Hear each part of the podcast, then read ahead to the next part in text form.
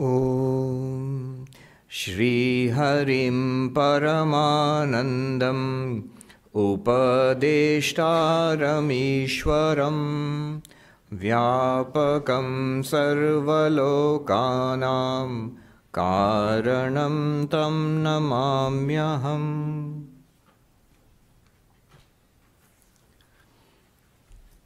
So we are studying this text, Aparokshanubhuti, and we are actually towards the end, almost at the climax of the text.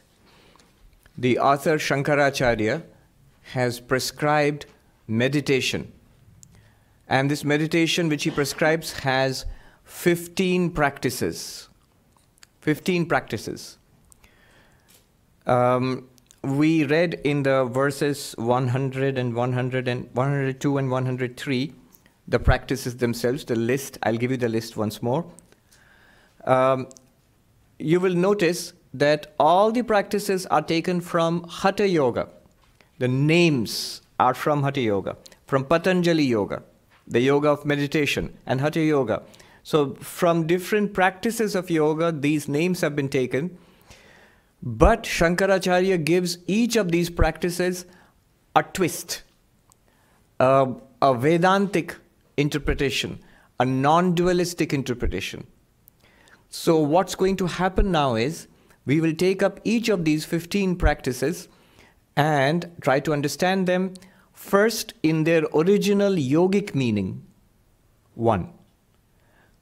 And second, in the higher interpretation given by Shankaracharya from a non-dualistic point of view.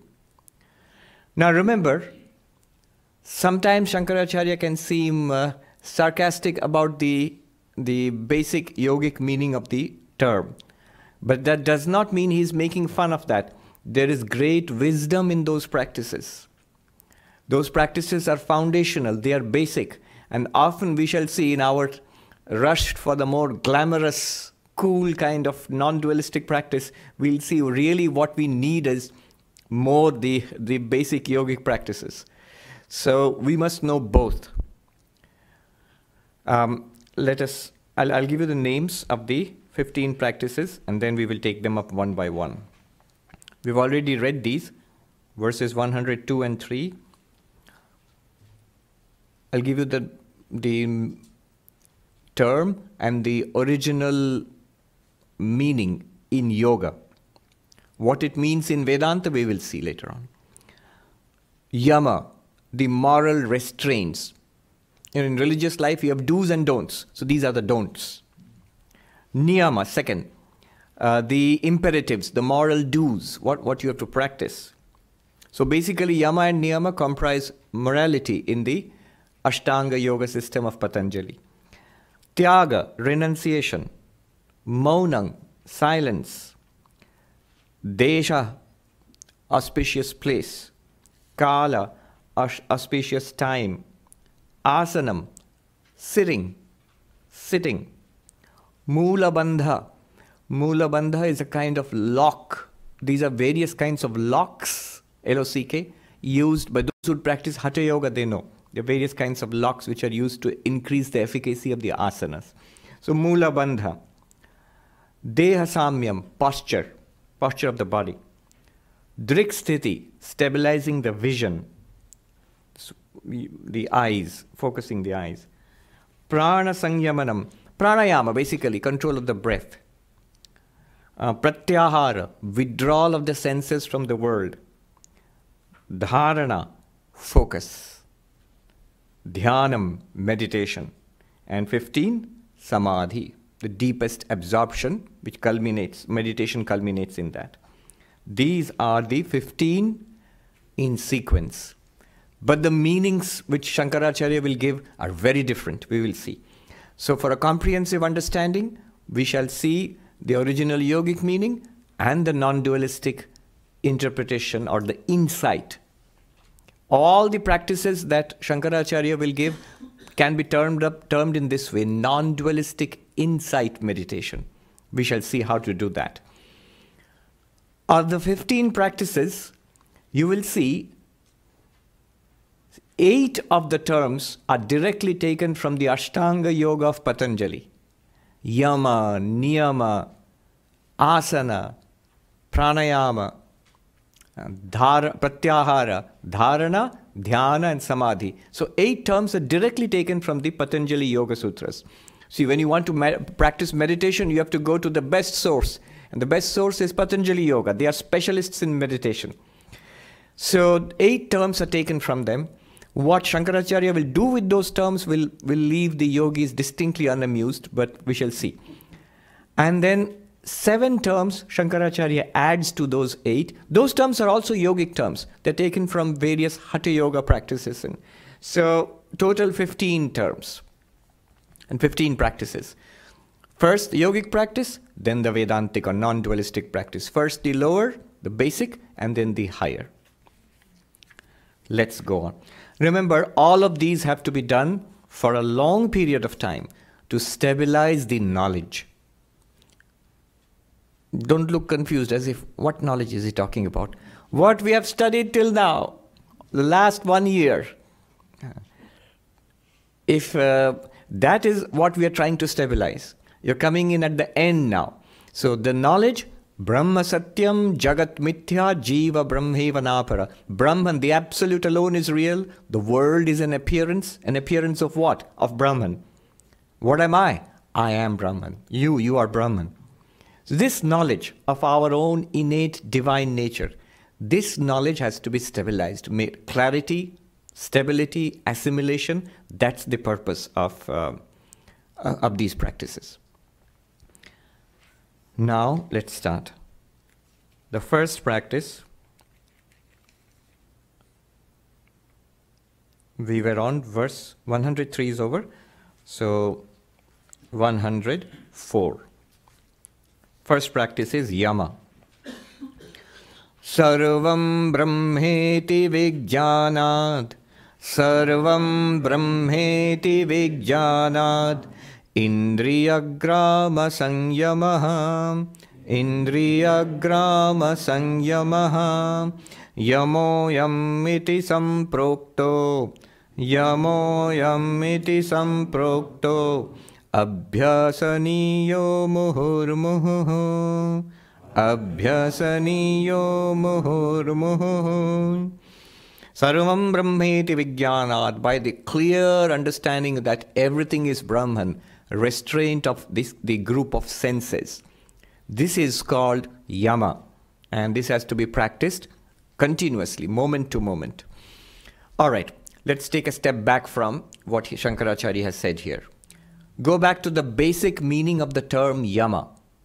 This we find in Patanjali Yoga, the first step or the first limb of the 8-limbed yoga, the first step of the 8 steps of Patanjali Yoga. What does it mean there? 5 practices, restraints, the don'ts.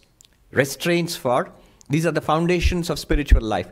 So if you want to be a yogi, a meditator, there are 5 practices one must do. Yama includes these 5. What are they? Ahimsa, non-violence. Non-violence. Satya, truth. Now remember, these not to be done means it's not that you have to not do ahimsa. You have to do ahimsa, not do violence. Non-violence is not committing violence. Truth is not telling falsities. So satyam, truth. Then brahmacharyam, sense control. Basically here, celibacy or avoiding sexual impropriety. So, brahmacharya. Then aparigraha, non-acceptance of gifts. Aparigraha, we'll see. I can see eyebrows going up. How can you not accept gifts if you are in society? What will happen to, what do they call it? Black Friday or... Black Friday? Yes. So, then we'll see. And then the last one is Asteyam, non-stealing. So 5 practices. Ahimsa, Satya, Brahmacharya, Aparigraha, Asteya. What do they mean? First of all, non-violence. Non-violence in thought, word, and deed. Again, of course, appropriate to your position in society. Avoidance of violence in thought, word, and deed. If you are a monk, it's an absolute practice. If you are a soldier in society, then it has to be adjusted, moderated that way. But everybody can and should practice non-violence as far as possible. Thought, word, and deed. The Yoga Sutra says, in perfection in non-violence, when the yoga is perfected in non-violence, even animals who are violent towards each other, natural enemies, they will play peacefully in front of such a yogi. So the lamb and the lion play peacefully in front of the yogi who's established in non-violence. In fact, there are a lot of interesting work being done in positive psychology now. Steven Pinker and others are doing a lot of interesting work showing that you may not believe it, but actually we live in less violent times. In terms of what happened just day for yesterday, you may not believe it, but in the terms of history, of hundreds of years, of thousands of years, actually our time is less violent than ever before. Not only that, I was seeing a recent study, non-violent struggles versus violent struggles, for whatever end, you know, some kind of social reform or a freedom movement or whatever. It's the non-violent struggles, they have studied it. They have been more successful on the average than the violent struggles. It's an interesting study that I came across, and so on.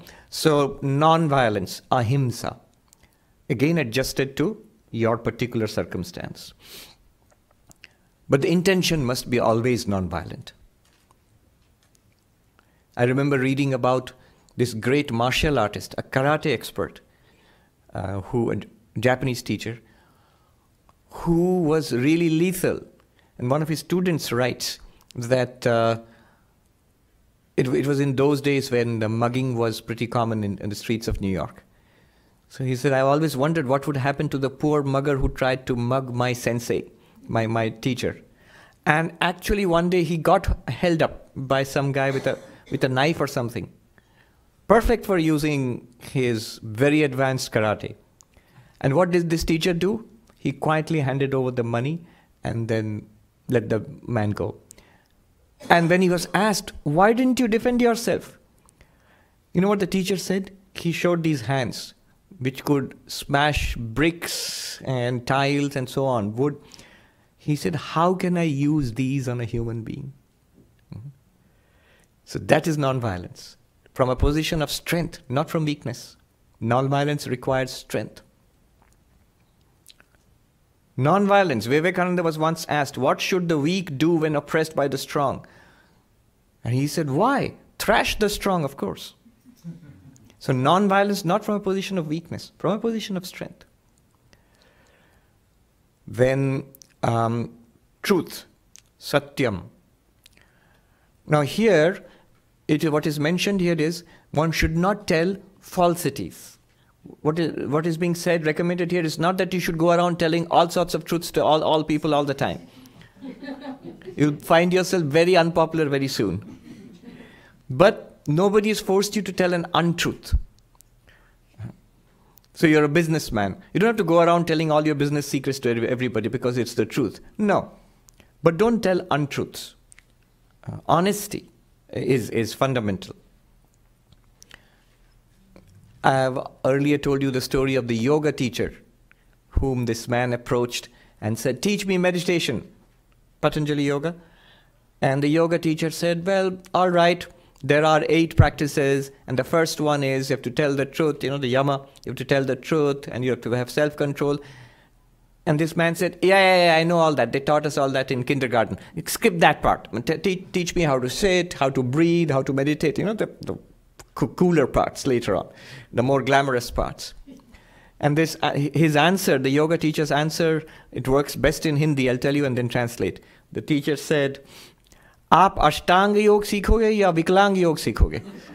Are you going to learn 8-limbed yoga or the handicapped yoga, you know, with -2 limbs? The first 2 limbs are moral practices. You want to leave out those moral practices and learn and get the other 6 limbs? Won't work. And the teacher said, Aap black money par asan bichha ke dhyan karoge, dhyan hoga in Hindi. You're going to have, you know, black money is undeclared income. statutory income. You're going to have your stash of cash, and you're going to put your meditation mat on top of that and sit and meditate. You think you can meditate? You cannot. Truth, honesty. It is said, Satyam Bruyat, Priyam Bruyat, Ma Bruyat, Satyam Apriyam. Tell the truth, tell it sweetly, and don't tell harsh truths. Even if you have to tell harsh truths, there is a way of telling a harsh truth.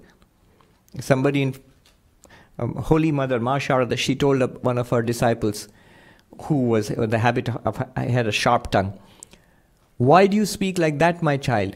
When you're going to talk to a person who has a defect in the foot, maybe, instead of saying, 'How did you become lame?' we say, if you really must say something, how did your foot get that way?" No, something softer. There's a sweeter way of putting it. But, I mean, if you have to tell a harsh truth, that also can be put in a soft way, in a sweet way, in a non-hurting way. I like this. Mark Twain. Mark Twain, he said, "I have often seen people who claim to be fond of the brutal truth." Mark Twain says, well, people who claim to be fond of the brutal truth are more fond of brutality than the truth. Often they are more fond of the brutality than the truth itself. There is a saying, what should you say? Satyam hitam mitam bruyat abhisamvadi peshalam. It's a very nice saying in Sanskrit. Tell the truth. Tell that which, speak that which is beneficial. Hitam means beneficial. Think about it. Is it beneficial? Tell that which is, and speak less. Mitam, limited. And abhisamvadi, that which is universal, not one point of view. That would be the end of all our political pundits and all the talk shows and all of people arguing for this point of view or that point of view and coming to blows. Well, as far as possible, let's say. And peshalam, sweet, gentle. The Hindi translation would be komal, very, very, very soft. One Swami recommended that you should think thrice before uttering words. Before saying something, think it through thrice. Is it true? Is it useful? How can I use the minimum possible words? Is it universal? Is it sweet? Well, even if not 3 times, at least once, one should run it through one's mind. So satyam, truth. Then brahmacharyam, avoiding sexual impropriety, depending on whether one is committed to a vow of celibacy, a monk, or a householder. For different persons in different stations of life, the vow will be different. But still, brahmacharya. Swami Vivekananda said that the chaste brain is tremendously powerful. A lot of energy is wasted otherwise. So in spiritual life, power comes from sense control, from chastity. So brahmacharya has been recommended to whatever extent your position in life allows you. Brahmacharya. Then aparigraha, not accepting gifts. That might seem a strange one, but actually accepting gifts. Remember, we are going to meditate. So the mind has to be, it's going to be very refined and delicate. We have to talk about subtleties here. Accepting gifts opens you to obligations. You automatically feel the need to give back. You may not think so, but if you are in advertising, in sales, you know that it is so. One of the principles of sales is the reflex to give back, reciprocation reflex. Anybody in sales, they know it. That's why a salesman will first come and say, they won't say, "Buy this." They'll come knock at your door and say, "I want to give you a gift." It'll be something simple, small, not very expensive. The moment you accept the gift, the next step will be, not "buy this. Can I speak to you about this product?" And immediately you feel softened that you've accepted something. So what's the harm in listening to him? You don't normally take a gift and slam the door and "Thank you very much and goodbye." You are softened. So giving back. You are immediately under obligation. Your mind is affected. Further, Swami Vivekananda clearly mentions, it's understood in yoga, the evil tendencies of the giver's mind also enters our own minds. There's a story about Swami Premeshananda, who's a disciple of the Holy Mother, a very revered monk of our order. And one day a gentleman came and he wanted to give him a gift. A nice walking stick, because the Swami was frail and had ill health. A stick, a cane on which he could lean and walk. And the Swami said, no thank you, I don't need it. And this man said, Swami, he understood. So he said, Swami, I don't want anything in return. I don't want anything in return. Just take it. I don't want anything at all. I'll be very happy, you just take it and then do whatever you like. And the Swami took it and he said, whatever I like? He said, yes. Let me break it now. I'm going to break it now. And he saw the shock on that man's face. Ah, you see, even if you say that I don't want anything in return, it's subtly in the mind, it's there. If I broke any random stick, you just think the Swami's gone crazy. But this is your stick, which you're giving it to me, the cane, and I'm going to break it in front of you. And obviously you're shocked. So there is a subtle expectation. There is this little attachment to that thing. It's mine, I'm giving it to you. You will treat it well. So, obligation, we get into obligation. And the last practice is Asteya, non-stealing. Quite obviously, one should not accept, one should not take what does not belong to one, even without permission. Once somebody bought a couple of lemons, I think, from a place to Sri Ramakrishna. Right, to Sri Ramakrishna. And so that person used to give for Sri Ramakrishna. But in the meantime, the owner of that land had changed. So the trees belonged to somebody else. And Sri Ramakrishna couldn't take it, couldn't use it. He asked for it to be returned. Because it's not mine and it's not due to me. And this one can extend more subtly. You think, how much is mine really? If you look at the modern environment movement today, just because I'm rich, just because I can do it, is it really mine? Do I really have a right to these resources?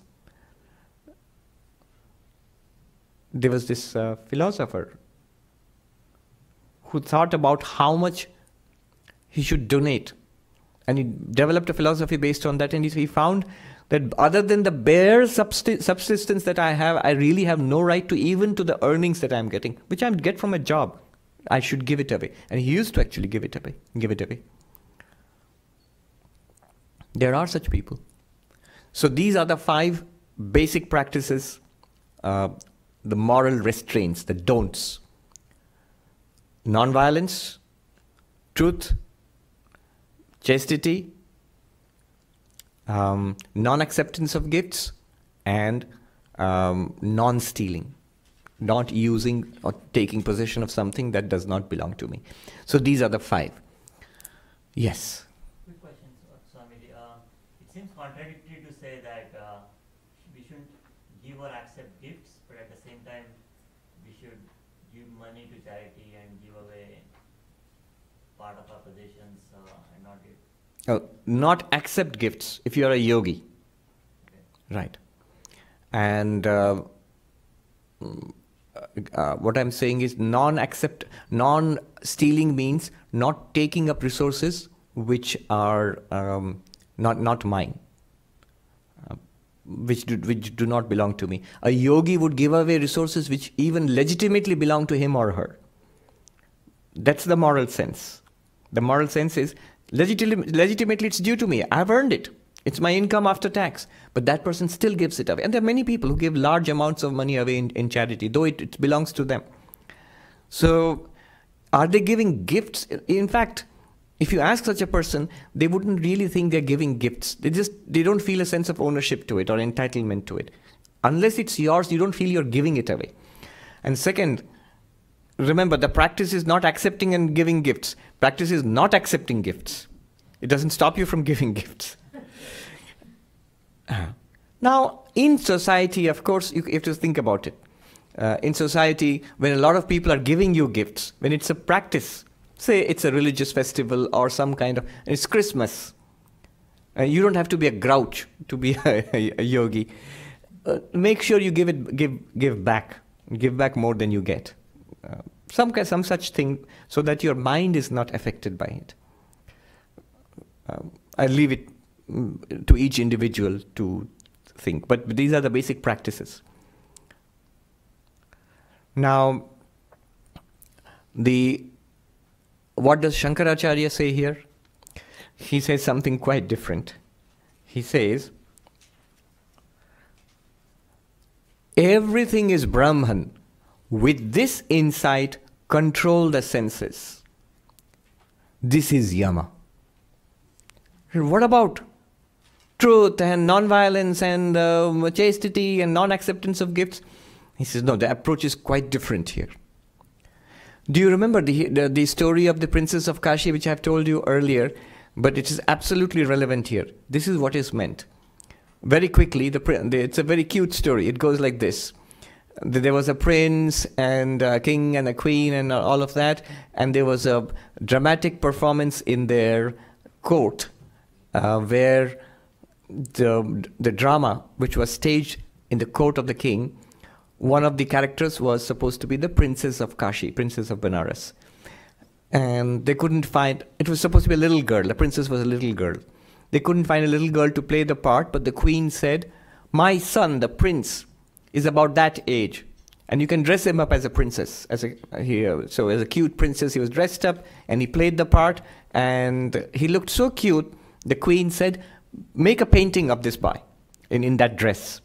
So the court painter came and made a painting. It would be so much easier today. You just need your iPhone, and you can take it. So court painter came and made a painting. Do come and sit. Come and sit. Yeah. Yeah.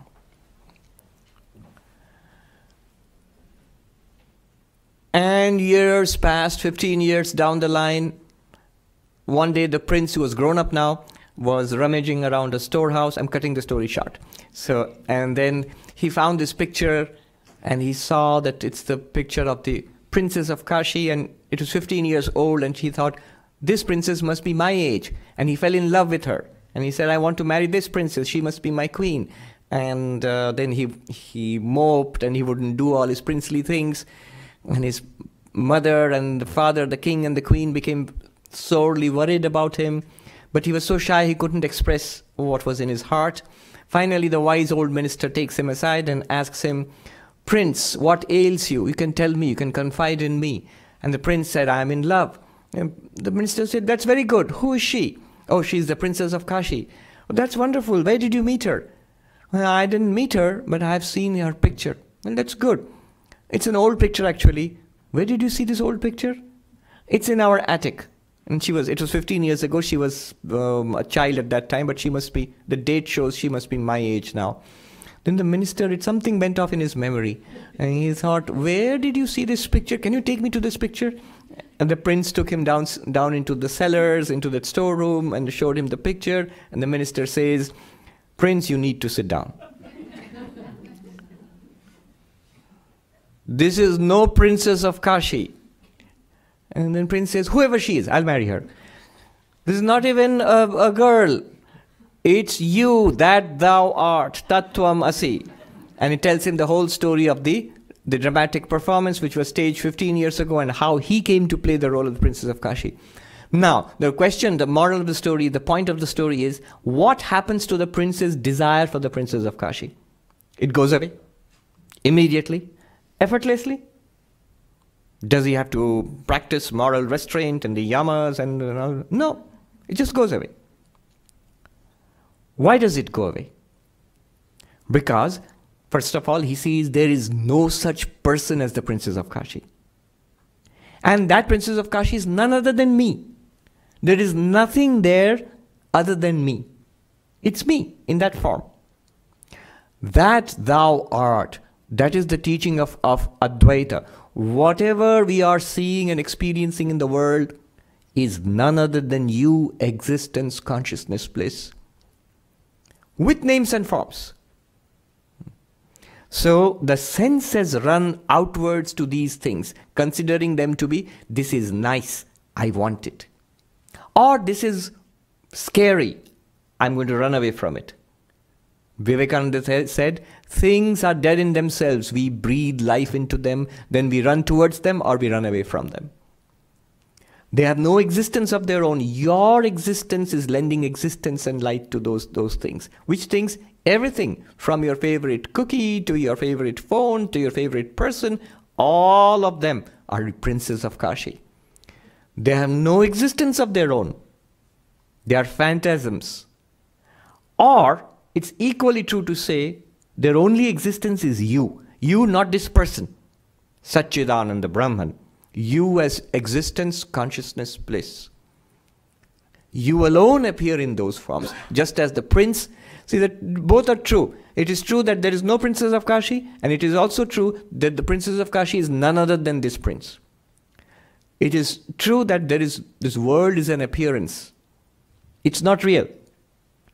And it's equally true to say it's you. Both are the same. The world is an appearance, and you are none. The world is none other than your real nature, appearing in all these forms in front of you. So, with this thought, with this understanding, when you look upon the world, what will happen? Just like the prince's desire for the princess of Kashi, our desires, they melt away. You may think that's not so easy. It's not so easy, but you dwell on that and then you look upon the world with those eyes, with the eye of knowledge, you will find that which pulls you so much will no longer, it will pull you a little less. Knowing that I and that one are different, no, we are one and the same thing. Imagine when you wake up from a dream, when you wake up from the dream, the most delicious food there, the $1 million that you got by winning the lottery, and so forth, none of them have any attraction for you any longer. You don't regret it. Oh, I wish I had slept a little longer, just wanted to finish that pizza. No. You just get up and say, oh, well. You don't wake up and run to the bank to check whether the $1 million you got in the lottery are there, have been deposited in your bank. You don't even for a moment feel attracted to that. What you see in a movie, what you see in a dream, you realize they have no reality. The movie that you see has no reality apart from the screen. Knowing that all of it to be the screen, your desire for that goes away. They are just pictures on a screen. Here, there are the world is just pictures on you. You are the screen. The existence, the consciousness which appears as this world.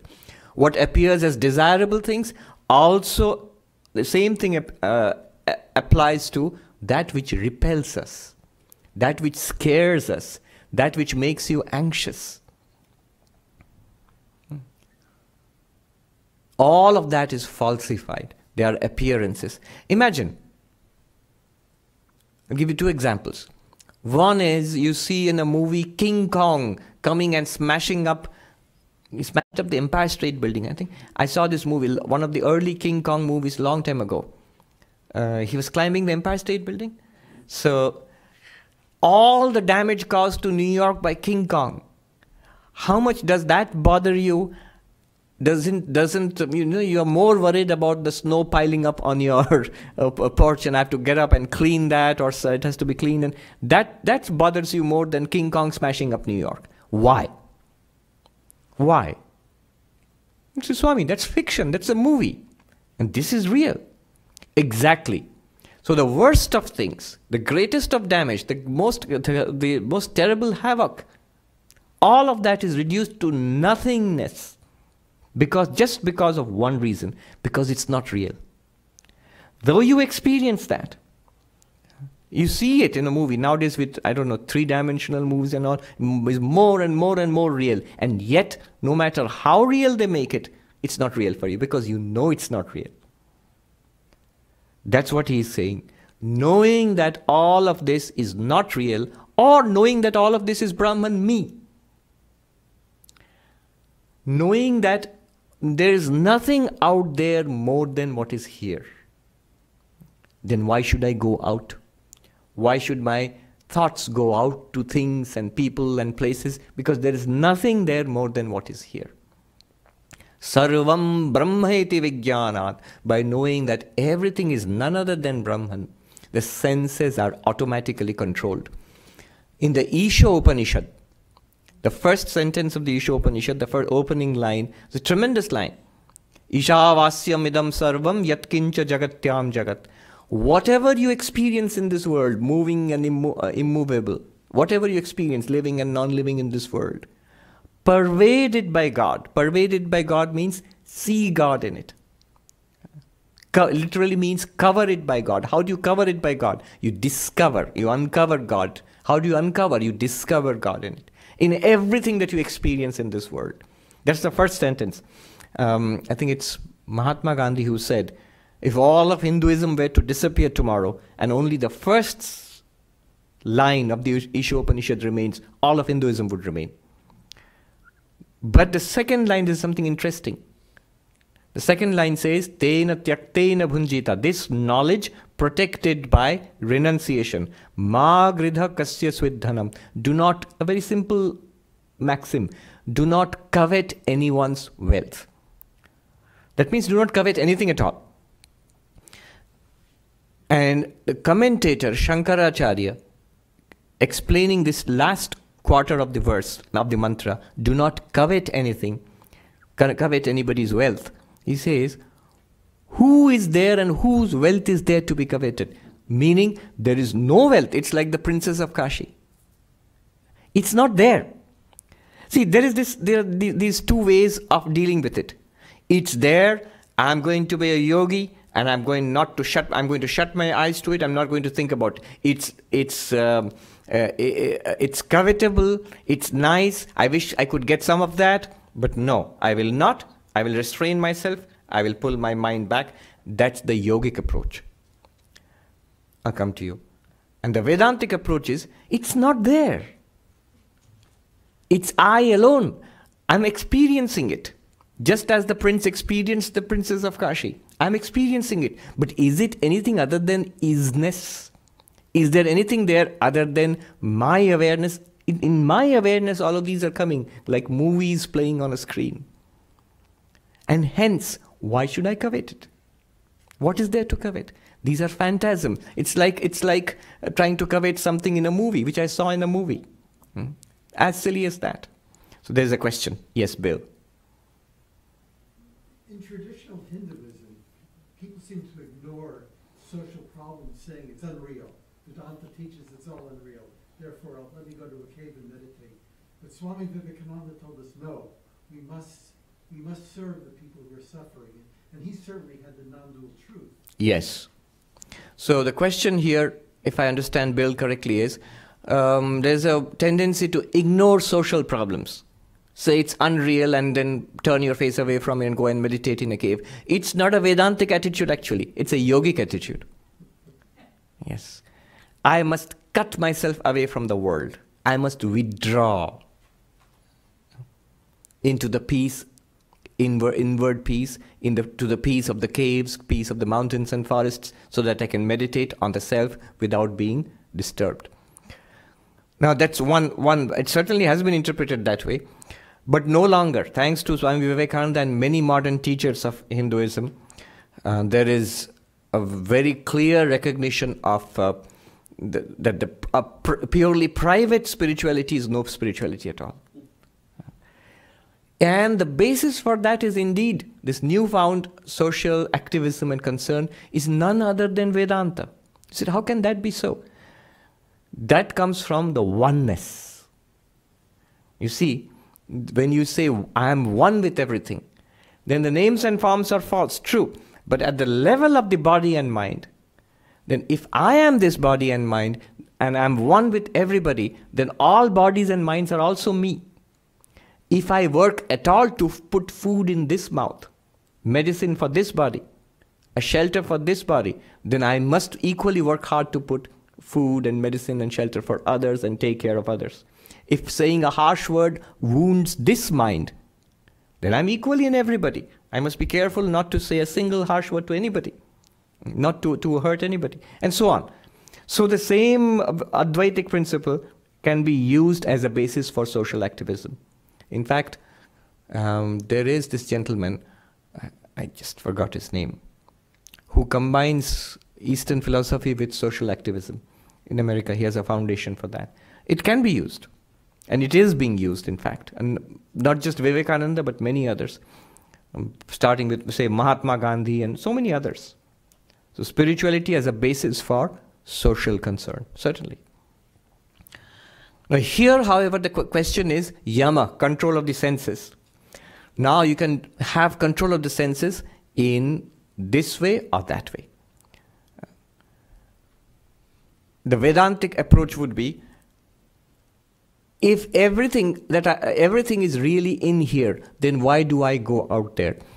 One of the definitions, in fact, Jung, one of the definitions of libido, which I read, was every movement of the subject towards the object. What a Vedantic insight. Every movement of the subject towards the object. I am somehow limited, and hence I need this to complete me. That's natural. The child finds itself as a helpless little creature. I need food, otherwise I'll die.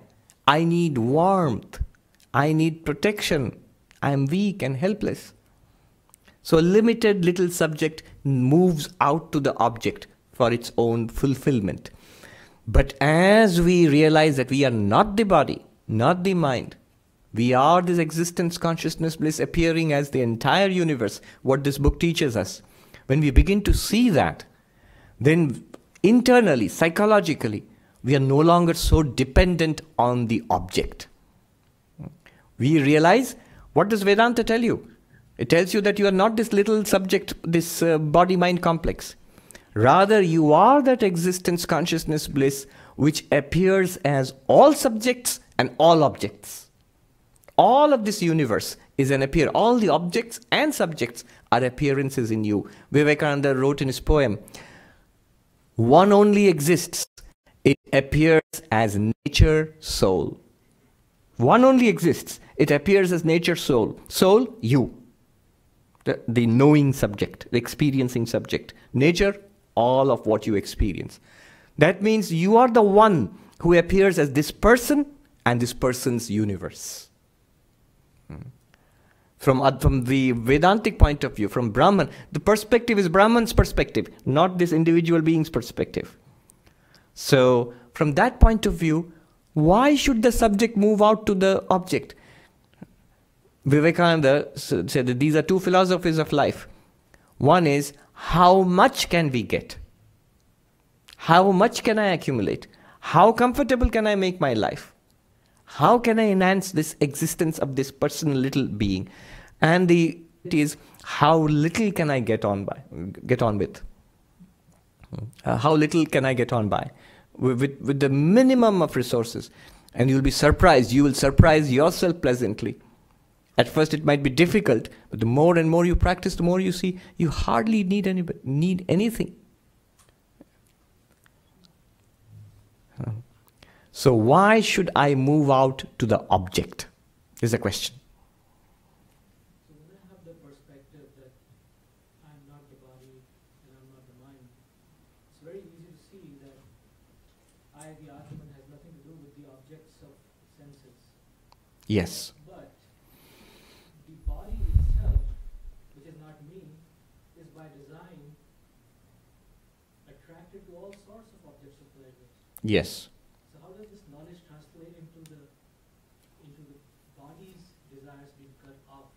Yes. Now, there is a minimum level which you give to the body. Would you want the body to die? No, why should you? But would you want to pamper the body anymore? No, why should you? Why do we pamper the body? Why is everything accumulated for this particular, not all bodies? I work towards accumulating stuff for this body. I work towards accumulating relationships for name and fame and pleasure, everything for this particular body. Do you see the craziness of that? The moment it enjoys something, it's gone. All of these things come and go. You can't hold on to one of them. You can't hold on to a person or to a thing, to a pleasure, nothing. And then life goes away. This body itself, which you have slaved away for years and years to take care of and pamper, this will one day deteriorate and go, leaving you high and dry. Why did you spend life like this? Rather the other way around, that I am the awareness in which a body and a mind is appearing. It's an instrument, it's a vehicle. Whatever the vehicle requires fuel, yes, vehicle requires maintenance, vehicle requires, so it requires exercise, it requires medicine, it requires shelter, it requires some food, good. Beyond that, that's pampering. That, see, we have conditioned ourselves. In Hindi they say, aadat pad gayi hai. We have conditioned ourselves, we have made a habit, a set of bad habits for ourselves. Now it will take persistent effort in the other direction to pull ourselves out of it. What Shankaracharya says, the yogi and the Vedanti have this in common. It will take persistent effort, whether you take it as Yama, as the 5 practices, the effort to be non-violent, effort to be truthful, effort to be restraining the senses, and so on, or you take it from the Vedantic perspective, that all is Brahman, I need not. Provide the minimum necessity for the body so that it doesn't perish or break down. That's all. You will be surprised at how little the body needs. I remember sitting in the Himalayas with this very senior monk. We are having a conversation, and 2 ladies who clearly they were very well-to-do from one of the bigger cities of India, I guess. They were wearing expensive clothes. They came and sat down near us, and they were asking this monk, who was far senior to me, they were asking this monk, Swami, how can you stay like this? I can't do without my morning cup of tea.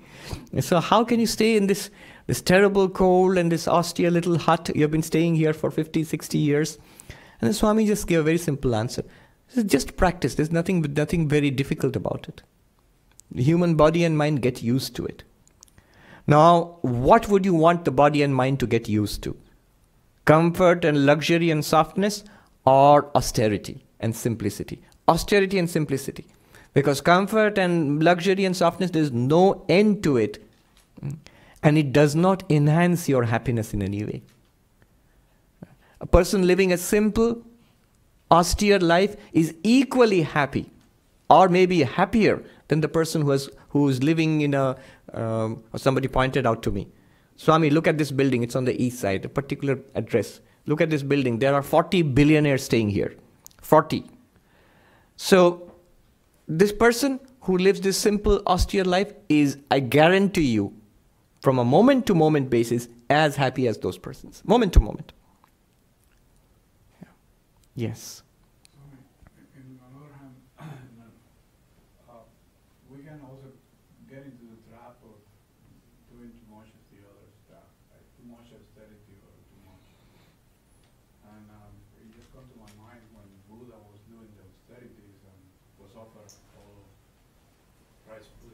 Yes, yes. So the question is, if I understand you correctly, that the other side is too much of austerity. As I said, the story of the Buddha. So that's why the Buddha said the middle path. What is the principle? He asked a disciple that the stringed instrument, you know, the veena, if the strings are loose and you pluck it, what will happen? Will you produce music? No. Why? Because the strings are loose. If you tighten it and tighten it and tighten it, what will happen? It will snap. There's no more music. So music comes when the strings are tightened just so. Not too little, not too much. So he talked about the madhyama pantha, the middle path, between too much austerity and too much softness.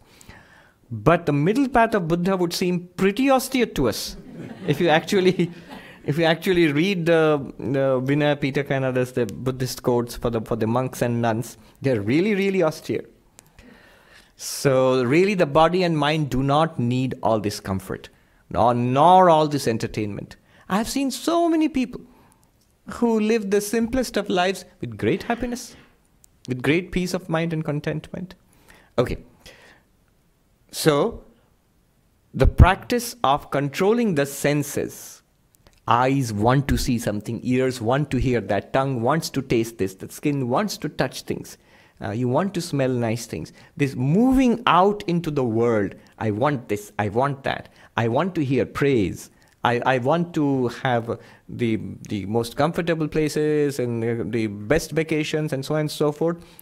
Draw a line and say at one point, enough, enough of this. No, you are not exchanging this for a vacuum. You are exchanging this for spiritual life, for stabilizing yourself in Brahman, for stabilizing this knowledge.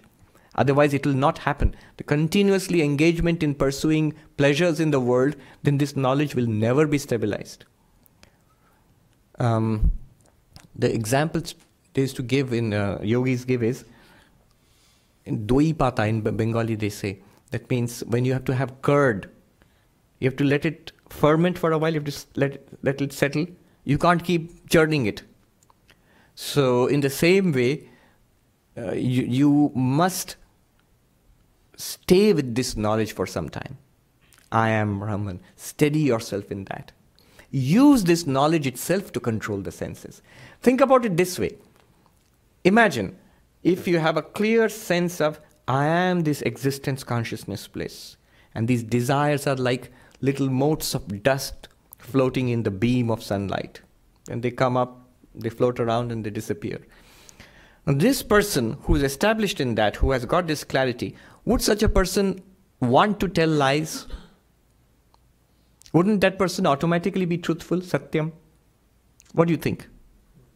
Wouldn't such a person be automatically non-violent, who feels a oneness with everybody and everything? Wouldn't such a person automatically be non-violent?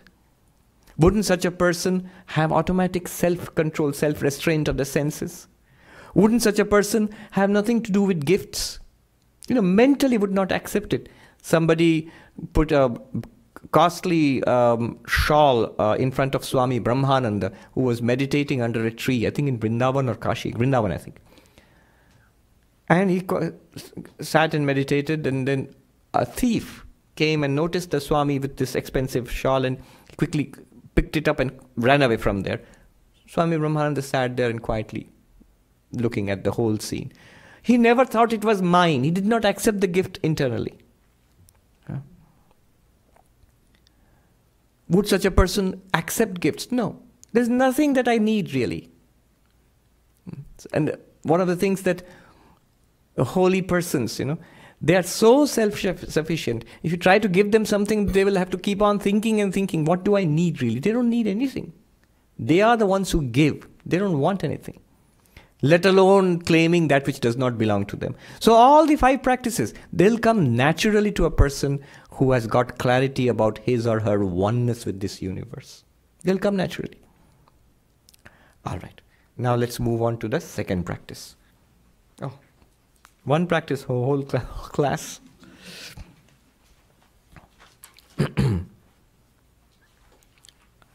Sajatiya pravahascha,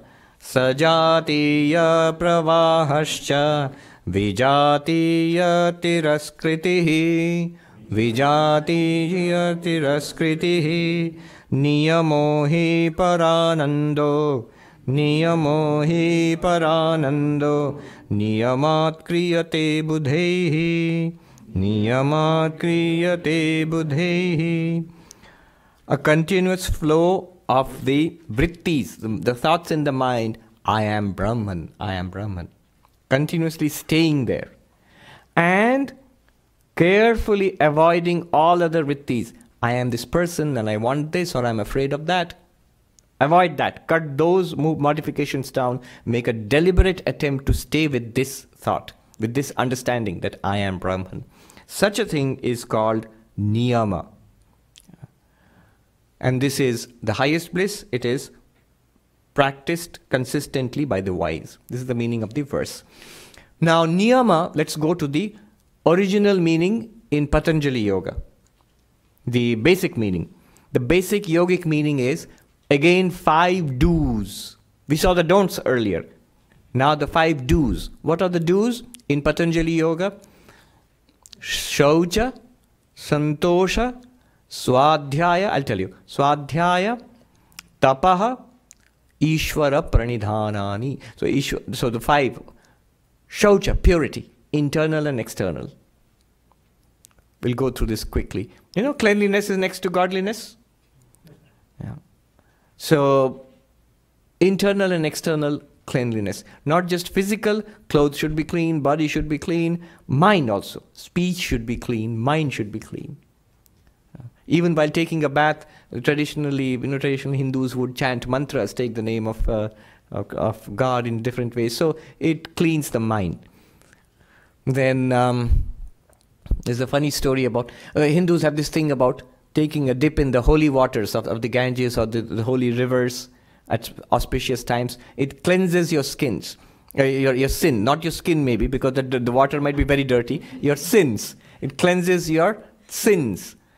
Sri Ramakrishna used to tell a funny story about that.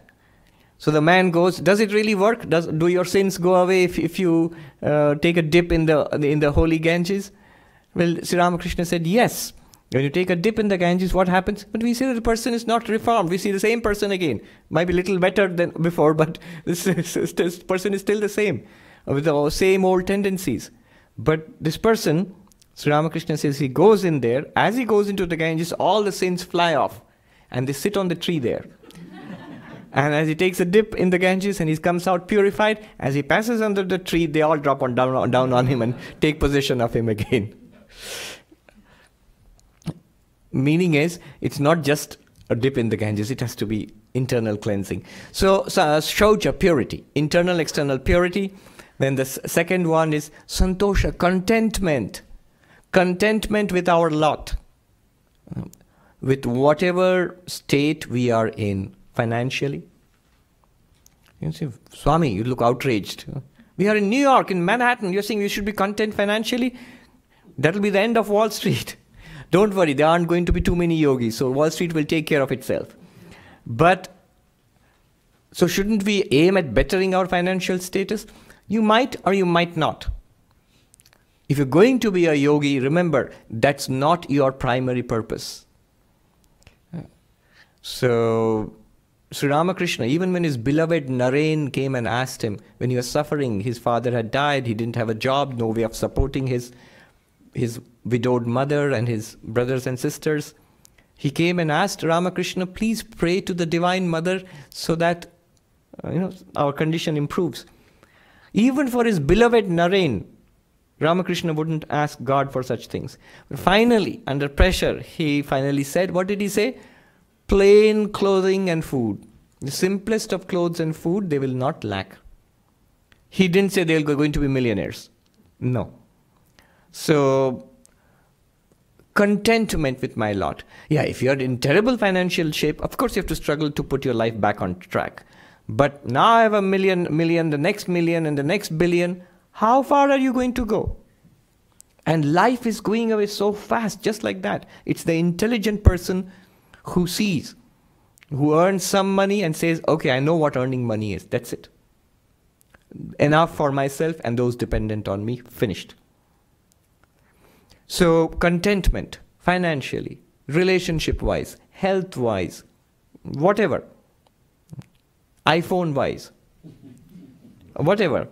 So all of that, whatever I have got, that's enough.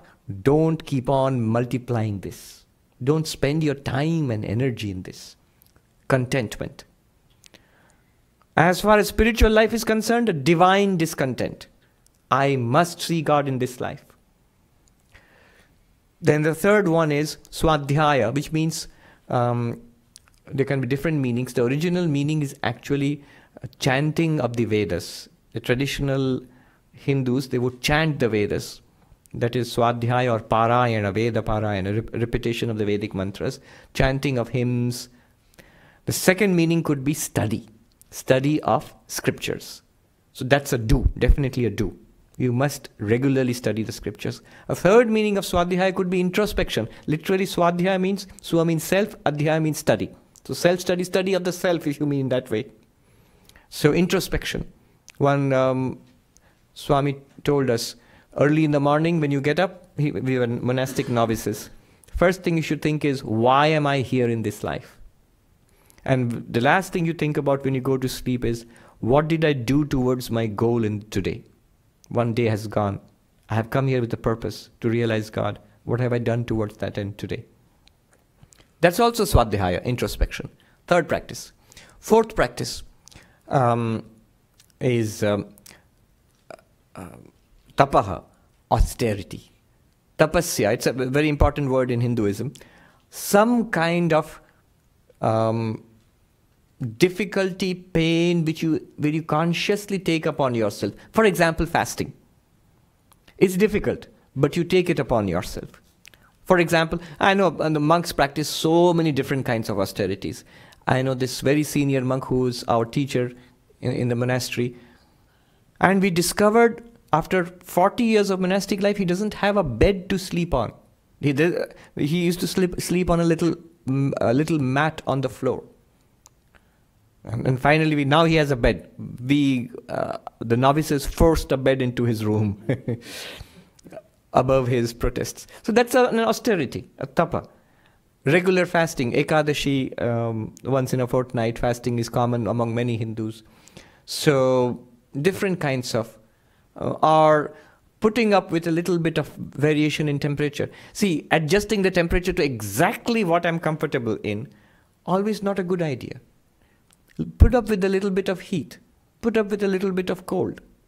Not so much that you fall ill, but enough that it's unpleasant and you're consciously, deliberately putting up with it. If you go to Kumbh Mela in the gatherings of the Hindus, when millions and millions of Hindus come for the sacred occasions, you will see many sadhus practicing widely different kinds of austerities. Someone has not, who never sleeps. So that means doesn't go prone and sleep. So the only time when he takes a rest is there's a wooden plank on which he leans back. So has never sat down actually for 20 years or 30 years. Somebody who hasn't cut his nails for 40 years and so on. So all sorts of weird austerities. That's why the Buddha said, and I'm sure such characters were there all throughout the history of India. So the Buddha said a middle path. Neither this way nor that way. Even the middle path can be taken literally. I know this monk of our order, there's a very funny story about him.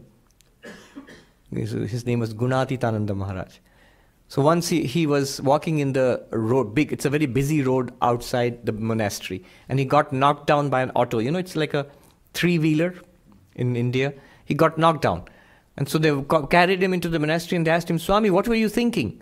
He said, no, the Buddha has said the middle path, so I was walking in the middle of the road, exactly. That is something you should not do anywhere, whether in Calcutta or in Manhattan. That's not what it means. But austerity is a means. It has been widely recognized in India for centuries and millennia. It's a means of gathering power. It definitely gives you mental strength. Then the last one is Ishwara Pranidhana, worship of God. Whatever practice you take up, meditation or whatever, some adoration of God in whatever form appeals to you, whatever is your tradition, could be Rama or Krishna or Christ, in whatever tradition you're, a little bit of adoration of God daily. It's a very important practice. You ignore it at your own risk. So these five practices are the traditional meaning of Niyama. Niyama literally means in Indian languages rules, prescriptions. Maintain purity, these are the do's. Maintain purity, maintain contentment, maintain regular study of the scriptures, maintain austerity, some kind of discipline, physical discipline. Vow of silence, though that's there later on, so I'm not mentioning that now. That's another kind of austerity. I shall not speak. It's an austerity for you, but it's a blessing for others. And then the worship of God. So these are the do's. Please do these. What does Shankaracharya say? What is the non-dual approach to Niyama? Something very different again, as you might expect. The constant maintenance of this idea, of this understanding, hold on to it. I am Brahman. And the other idea that I am the body, I am this mind, carefully give up that. Sajatiya Vritti Pravaha. Sajatiya means of the same type, of the same class. I am Brahman. You need not chant it like a mantra. I am Brahman, I am Brahman, I am Brahman. No. You might say, I am unattached. I am light. I am bliss. I am all. Whatever it is, hold on to that. If it is not here, if it is somewhere else, it's not Brahman. If it is not now, if it is sometime else, in the past or the future, it's not Brahman. If it is something else other than you, it's not Brahman. What is Brahman? It must be here, it must be now, it must be you. Center yourself in that thought. So this kind of continuously centering yourself in Brahman and carefully doing away with that other thing. It takes a lot of work actually if you try to do that. But every moment is a moment to practice. This is the beauty about Vedantic meditation. You can practice at every moment. You can do it now. You can do it as you're walking out of the Vedanta society. You can do it in the subway. You can do it at home. You can do it after going to, when you go to sleep. You can do it the moment you wake up. What am I? A suitable Vedantic thought. Take it up and hold on to that. He says, Parananda. This is the highest bliss. Because they, often the reaction is, okay, so this is a Vedantic meditation. How long do I have to do this? You never ask, how long do I have to do to, you know, you never ask, how, so I have to sleep every night. So how long do I practice that? No. As long as you're living, you sleep every night. It's comfortable. It's nice to go to sleep. It's nice to eat when you're hungry. All the nice things that in life, you never ask, how long do I have to do it? It's a, often you think that it's a difficult task. No. If one gets a clarity about what one is, then centering yourself again and again in that is productive of the greatest bliss, is productive of the greatest freedom, great relief. A huge burden is off your shoulder when you say, I am the witness self, I am pure consciousness. Think about it this way. Your real nature, which is pure, you don't have to make it pure. Purity is natural to you. Impurity is superimposed on you. It's imposed upon you.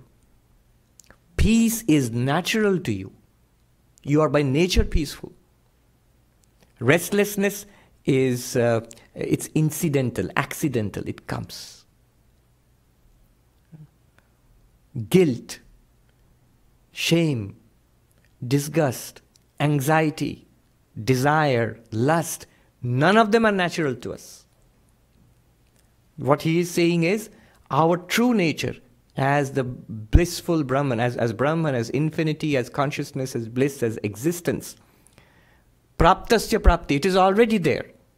All you need to do is recognize it. In Hindi they say swikar karna, is accept it, is recognize it, is claim it. It's there. I claim it. Look at the difference in philosophy. What would the yogi have you do? I am sinful. I must purify myself. I am restless. I must calm the mind down. I tend to think about the world. I must think about God. I tend to read trash and watch trash on the internet and watch TV ceaselessly, a couch potato. No, I need to read spiritual texts, Swadhyaya. So I have trash in the mind. I need to clean my mind. That's the yogic approach. The Vedantic, the non-dual approach is, no, you are peaceful, you are blissful, you are pure right now without any effort. All you need to do, but you need to do something. What you need to do is recognize it, claim it. I am this. See yourself as that. You say, Swami, you're confusing me. Are you saying that anger and restlessness and anxiety and shame and guilt are not there? I am not saying that, careful. What I am saying is two things. They are, first of all, they come and go. Before restlessness came, you were there. When the mind is restless, you are there. When restlessness goes away, you are still there. That which you were there before its birth, you were there during its existence. You were there when it died and went out. Then how can that thing be you? It cannot be you. It has to be something different from you. It came and went. You say, yeah, but it's not me, but it's mine, right? My restlessness. No, how can it be yours? When it came without your wanting it, it stayed without your wanting it, and it left without your, when you were relieved when it left. But you cannot hold on to it. Whether it is restlessness or guilt or shame or anger, nothing, impurity, none of them you can hold on to. They come and go. The Vedantic approach is, oh, they are coming. Welcome. Namaste. Come. You're going to stay. Very good. Make yourself at home. I'm untouched. It's not, you have nothing to do with me. You're going. Goodbye. Farewell. Nothing to do with me. I am existence, consciousness, bliss.